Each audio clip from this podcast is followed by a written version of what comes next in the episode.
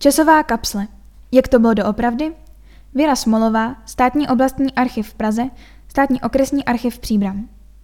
Na konci října byla sněta socha z památníku obětem první světové války v Arnoštových sadech v Příbrami. Při demontáži byla nalezena časová kapsle, která byla otevřena za přítomnosti historiků. Obsah byl překvapením a vyvolává další otázky. Ve schránce byl dokument z 9. dubna 1946 s tímto textem. Za německé okupace byla tato socha, symbol českého národa po první světové válce, v roce 1943 Němci odstraněna a poškozena. Po pádu německého nacismu 9. května roku 1945 byla socha nalezená rozbitá v Praze. Byla dána do opravy příbramskému závodu bratři Vejlové a spol. Továrna na poutní a kovové zboží, kde byla opravena a na toto místo postavena a v květnu při prvním výročí roku 1946 slavnostně odhalena. Provedla jsem rešerši v dobových archiválích a přidávám několik poznámek. Za prvé, poslední foto pomníku se sochou svobody máme z roku 1936. Z válečných let nemáme žádnou. Uchováváme fotografie ze slavností roku 1946, ale s pomníkem svobody žádnou. Za druhé, protokolech zápisů se schůzí správní komise Horního města Příbramě z roku 1943, která nahradila dřívější radu a zastupitelstvo, není o odstranění sochy svobody a desek zmínka. Otázkou je, zda socha a také disky se jmény padlých vydržely vzhledem k politické situaci na svém místě až do roku 1943. Za třetí. Podle týdeníku Náš kraj, vydávaného ONV Příbram, se při slavnostní 28. října a říjnové ruské revoluce, konané právě 28. října 1945, u pomníku padlých první světové války zastavil průvod cestou na náměstí. O chybějící soše a deskách se jmény padlých není v článku zmínka. Pak už se o pomníku do konce roku 1945 nemluví. Za čtvrté, v protokolu z 10. schůze Rady místního národního výboru dne 27. března 1946 je pod bodem 26 tento zápis. Oběžník ONV číslo 317 týkající se květnových oslav byl vzat na vědomí a usneseno objednati ke dnům 5. až 9. května tisíc odznaků po třech korunách. Dále usneseno, aby technické oddělení postaralo se o postavení sochy na pomník svobody a o připevnění příslušných desek se jmény padlých obyvatel města.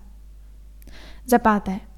V týdeníku Náš kraj není kolem 9. dubna 1946 o pomníku žádná zmínka. Značná pozornost byla věnována návštěvě Klementa Gottwalda, prvního náměstka předsedy vlády v příbrami dne 14. dubna 1946 a probíhajícímu mimořádnému lidovému soudu.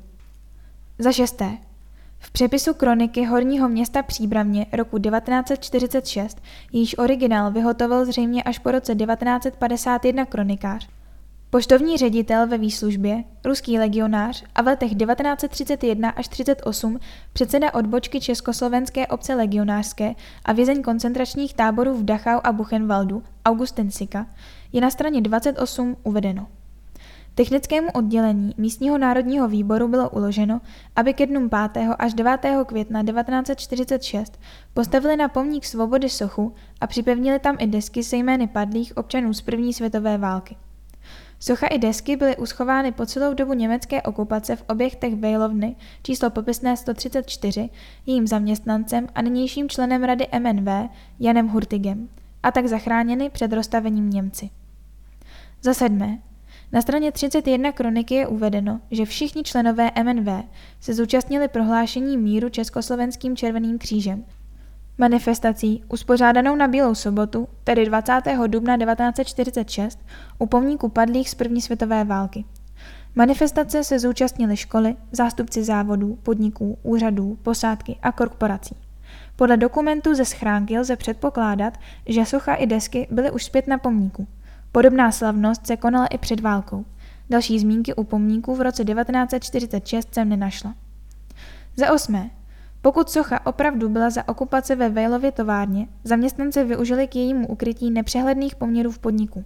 Podle článku Pavly Doležalové, pod Brdsko 2013, byl nařízením Oberlandrátu v táboře 7. prosince 1940 jmenován do této židovské firmy nucený správce. V říjnu 1942 měl být podnik arizován a koupil ho Franz Binder. Formálně od zemského prezidenta Huga Bretschneidera Edlera von Nechtroj od prosince 1943 až do konce války však továrnu neznámo proč řídil opět nucený správce. Po skončení války představovali národní zprávu dosavadní vedoucí zaměstnanci podniku, mezi nimiž byl i poslední člen závodní rady Šefrna, podepsaný na dokumentu ze schránky. Na dokumentu je také podpis Jana Hurtiga, který prý podle kroniky ukrýval po dobu okupace sochu ve Vejlově továrně. Podepsal se tedy v dubnu 1946 pod nepravdu, nebo že oficiální kronika města od Augustina Siky?